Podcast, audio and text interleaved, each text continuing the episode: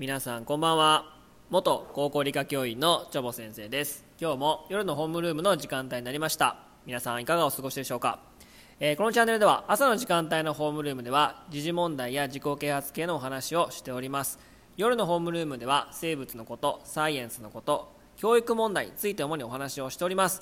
えー、まあ、ランダムな気まぐれ放送ですので1日に朝だけとか夜だけとか1日2回とか1日何もないとかね、まあ、基本日曜日は配信しておりませんので、えー、まあ、ランダムな放送になっておるんですけどもぜひねあのコメント等いただけたら非常に嬉しいですのでぜひねあのレスポンスの方もよろしくお願いいたします、えー、今日からもう6月になりまして、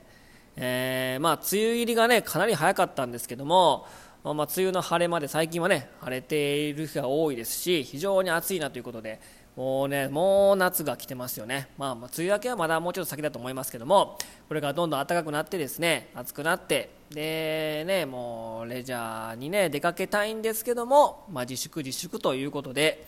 なかなか不便な日が続きますけどもね、はい、で果たしてオリンピックはやるんでしょうか、ね、よく分かりませんが。で、まあ、今日のあの夜のホームルームのお話なんですけども、えー、小さい頃幼少期は苦手だったのに今では全然苦にしないものとか何かありますか？例えば食べ物でいうと、えー、子供の頃は嫌いだったけどやっぱり大人になってみてその食べ物の良さを知って今ではめちゃめちゃ食べてるし好きみたいな食べ物とかありますかね？で私はですね小さい頃はコーヒーがね飲めなかったんですよ。小さい頃というかね、まあ、中学校高校ぐらいの時からうんですけどね小さいと言っても。なんかみんなね背伸びして飲んでるなと思って。なんであんな黒いね苦い苦い飲み物をねなんか大人の仲間入りやみたいな感じで背伸びして飲んでんちゃうのっていうぐらい、まあ、もう飲んでたのを見てて。であの、ね、うちの、まあ、父親とかも結構コーヒー好きでまあ、夜とかね2杯とか飲んでたんですけどようそんなねご飯食べてからようコーヒー飲むなとか思ってたんですけどなんかね最近ねコーヒーね僕めっちゃ飲むんですよ。美味しくないですか？何なんですかね？香りとかねあと嫌だったこの苦みもなんか苦みないとあかんし基本的に飲む時にまブラックコーヒーなんですよ。砂糖とかあのミルクとかは。入れずに、まあ、そのまま飲むんですけどあんだけ毛嫌いしてたのになんかこの豆の苦みはいいなとかちょっとこの豆酸味強くないとかちょっとなんか専門家気取りで飲むようになってるんですよね。特に何も知らんけど、知らんけど、まあ、飲めるようになったんで、えー、なんかコーヒーって美味しいなとなんか思い出すようになったんですよ。でなんでこう昔は飲めなかったのかなって考えてみるといろいろまああのまあ、いろいろ説がありまして説というかねこれが考えられるんじゃないかっていう、まあ、研究結果ではないですけど、まあ、よく言われているのが、まあ、苦みを感じにくくなった。であの舌舌にね舌ベロ。ベロには、えー、味細胞って書いて未細胞っていうのがあるんですね。でそれで、えー、まあ、5つの味を感じることができるんですけどあの苦みもその1つなんですけどもその細胞が、まあ、加齢とともに、まあ、反応しにくくなったので、ま、苦みが感じにくくなったから飲みやすくなったとかあとはま経験するしていくうちに、ま、生きていくうちにあの加齢によってこの苦みに慣れてくるとか、えー、いうので、えー、まあ子供の頃は飲めなかったけど今では飲めるみたいな、まあ、変化が起こるみたいですね、まあ、詳しいことはまあ、その人のその人によって違うから、まあ、何とも言えないですけど、まあ、大体その味に慣れるとか苦みが感じにくくなったっていうのがまあ有力な考え説だというふうに言われております。であのコーヒーってねなんか健康にいいとかなんかコーヒーダイエットとかなんか結構健康食品に、えー、含まれることありません？でいろいろこう調べていくとですねあの100歳を、えー、超える方が何食べてたかっていうのでアンケートを取った時に、えー、100歳を超えて生きている人の長寿の人の飲み物としてですね緑茶牛乳豆乳などと並んで、えー、コーヒーが挙げられるわけなんですね。でこのコーヒーについて調べてみようと思いましてですね、まあ、コーヒーの効能とか、えー、本当に健康がいいのかっていうのをちょっとねあなんか調べた論文だとか研究報告ないかなところを調べてみました。でまずですねコーヒーっていうのは、え、アカネ科の、植物でなんかアカネ科ってなんか、ね、あのイメージはないかもしれませんけども、まあ、原産地はエチオピアとかモザンビーク、まあ、アフリカですねが原産地とする、えー、アカネ科の植物です。だからなんかアカネ科っていうとなんやそれみたいなね。だから馴染みが薄いかもしれませんけども、えー、旅路の果てまでついてくると。と歌われる香りを漂わせるクチナシがその仲間なので、えー、まあクチナシ系の植物でアカネ科と。でコーヒーの豆を、ね、取り取ってですね、まあ、それをまあすりつぶしたりとかして、まあ、粉末状にしたりだとかま、そういったまあ、ね、あのアフリカを原産地として、まあ、輸入とか、ね、輸出されてるわけですけども。でそのコーヒーなんですけどもコーヒーをね本当に飲むと健康にいいのかということで、えー、国立がん研究センターが行った研究の結果に示されております。でこの国立がん研究センターが行ったあの研究はですね何したかというとですね1990年と93年に日本全国の11地域の健常な40歳から69歳の男女を選びですね約9万人。を対象にして約20年間にわたって追跡して調べられたもの。調べた研究結果があります。で全国の11地域とは岩手県秋田県長野県沖縄県東京都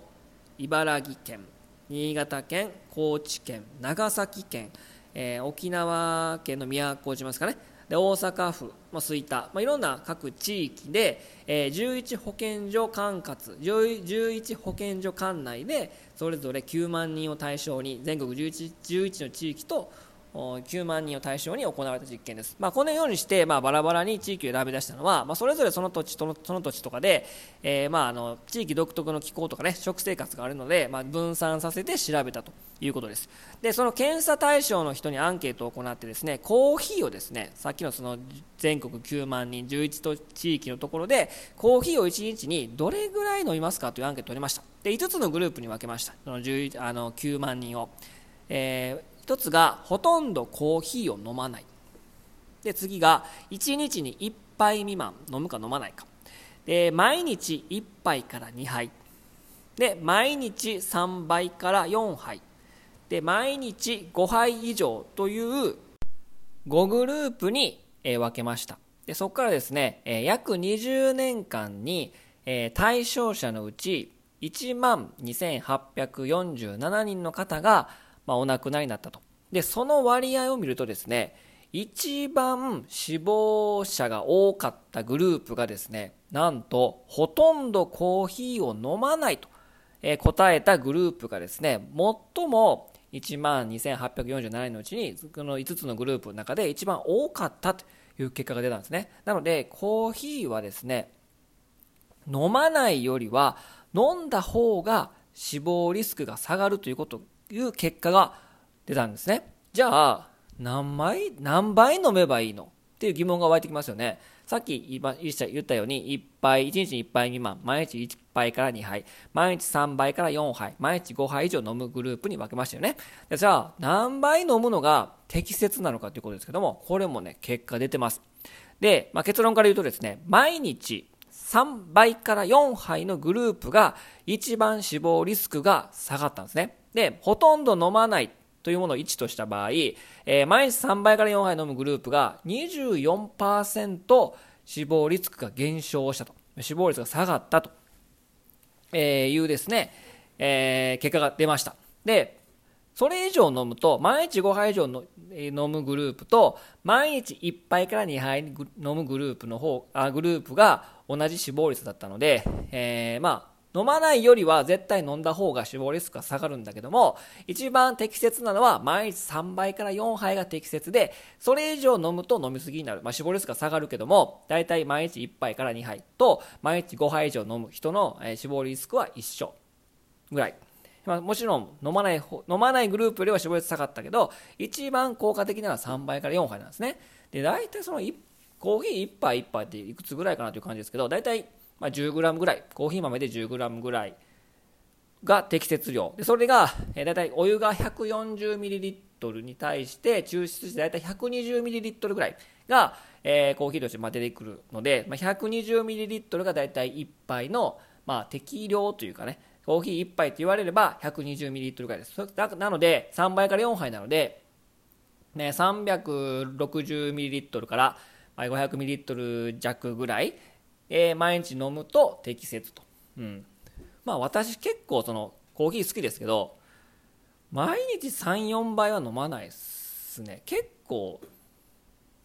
しんどくないですか？1日3、4杯飲むのって結構、まあ、好きな方ならね、全然飲むと思うんですけど、えー、なかなかそう、利尿作用もあるので、えー、なかなかしんどいなっていう感じはするんですけども、まあ、一番死亡率が下がるのは、飲まない人に比べて24%も死亡率が下がると。1日3、4杯ね。そういう結果が、ね、出ました。じゃあなんでコーヒー飲むと、要はま長生きできるというかね、まあ、健康にいいのかということですけど、コーヒーにはね、ポリフェノールという物質が多く含まれてます。まあ、フェノール類がたくさん含まれているという意味で、ポリフェノールというんですけども、で、えー、コーヒーに含まれるポリフェノールは、えー、クロロゲン酸と呼ばれるものですね。では植物由来の抗酸化物質をまとめてポリフェノールというんですけど、まあ、抗酸化なので、えー、まあ、なんですかね、血液をサラサラにするとかね、まあ、血液をサラサラにしたりとか、血液、あの血圧を下げたりするとかっていうのは、まあ、血圧って別に、えー、低ければ低いほどいいってわけではないんですけど、またそれはね、また違う回で話したいと思いますけどね、血圧については。で、えー、まあ、抗酸化作用を持つので、えー、要はその、まあ、前も言いましたけど、まあ、活性酸素だとか、まあ、それは体の有害なものを酸化させて、まあ、無毒化してくるというかね、え、そういった、まあ、作業、あの、そういう作用があります。さらにもっともっともっとあの詳しいことを見ていくとですね、えー、なぜコーヒーは体にいいのかというと、カフェインも含まれてるわけなんですね。で、カフェインは覚醒作用があるとかですね、えー、目が覚めるとか言いますよね。え交感神経をま刺激してですね、えー、よりこう体をアクティブな方向に働かせてくれる、要は緊張状態を作るということがあります。覚醒作用があるので、まあ、シャキッとすると。はいまあ、疲労感が消えて気分が爽快になることができるということと、あとカフェインがですね、脂肪の燃焼を盛んにする、えー、作用もあるんですね。で、えー、褐色脂肪細胞というのがあってですね、体の中にあって、運動しなくても脂肪を燃やしてくれ、えー、熱を発生させる作用を持つ褐色脂肪細胞ってあるんですけども、まあ、それを活性化させると。なので、え運動しなくても痩せるための細胞と呼ばれてますので、まあ、それが活性することによってですね、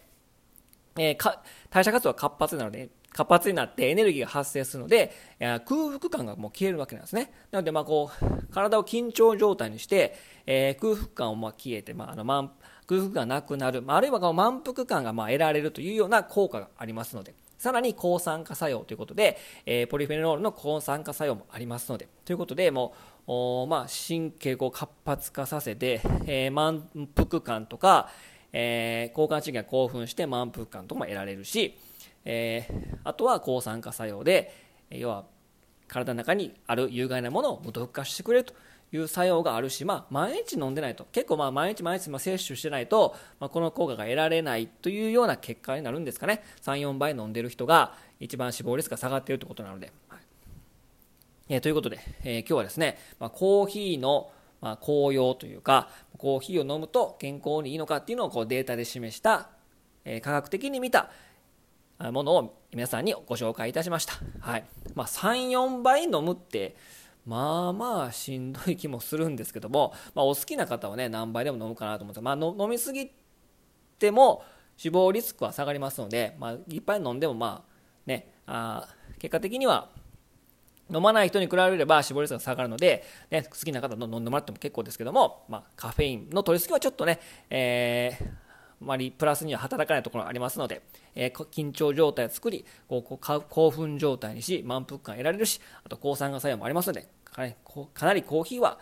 科学的に見ても健康であるということですね。健康食品であるということになりますので皆さんねコーヒーを飲んでゆっくり休んでこうね、落ち着きながら人生をね、過ごしたいですよね。なかなか忙しいと思いますけども。はい。ということで、えー、これで今日の夜のホームルーム終わります。えー、このホームルーム聞いたよっていう人は、いいねを押していただけると、それを出席ということにしますので、ぜひね、気軽にレスポンスの方もよろしくお願いします。それでは皆さん、今日はこれで終わります。バイバイ。おやすみなさい。